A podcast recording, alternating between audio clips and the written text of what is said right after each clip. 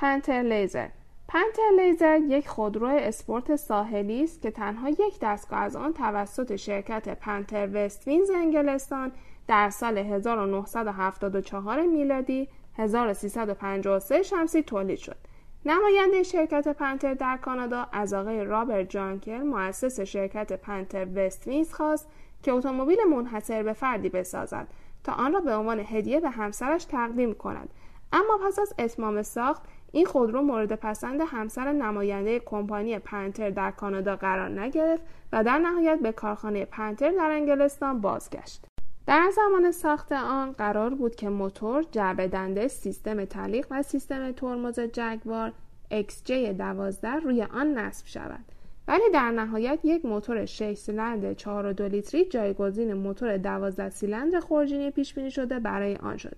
و اکسل عقب مدل پنتر جید 72 دیگر نمونه موجود در موزه روی آن نصب شد.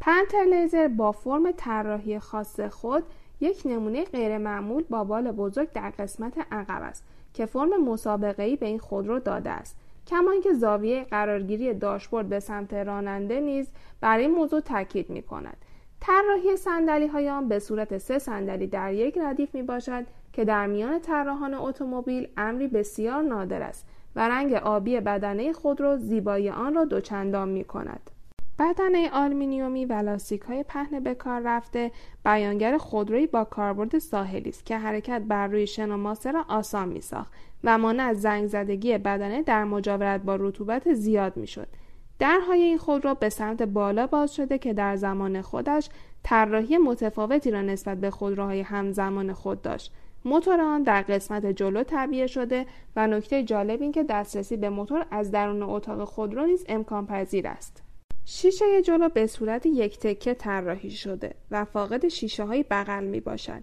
چادری برزنتی برای شرایط آب و هوایی خاص برای سرنشینان طراحی شده که در مواقع لزوم بر روی صف کشیده می شد.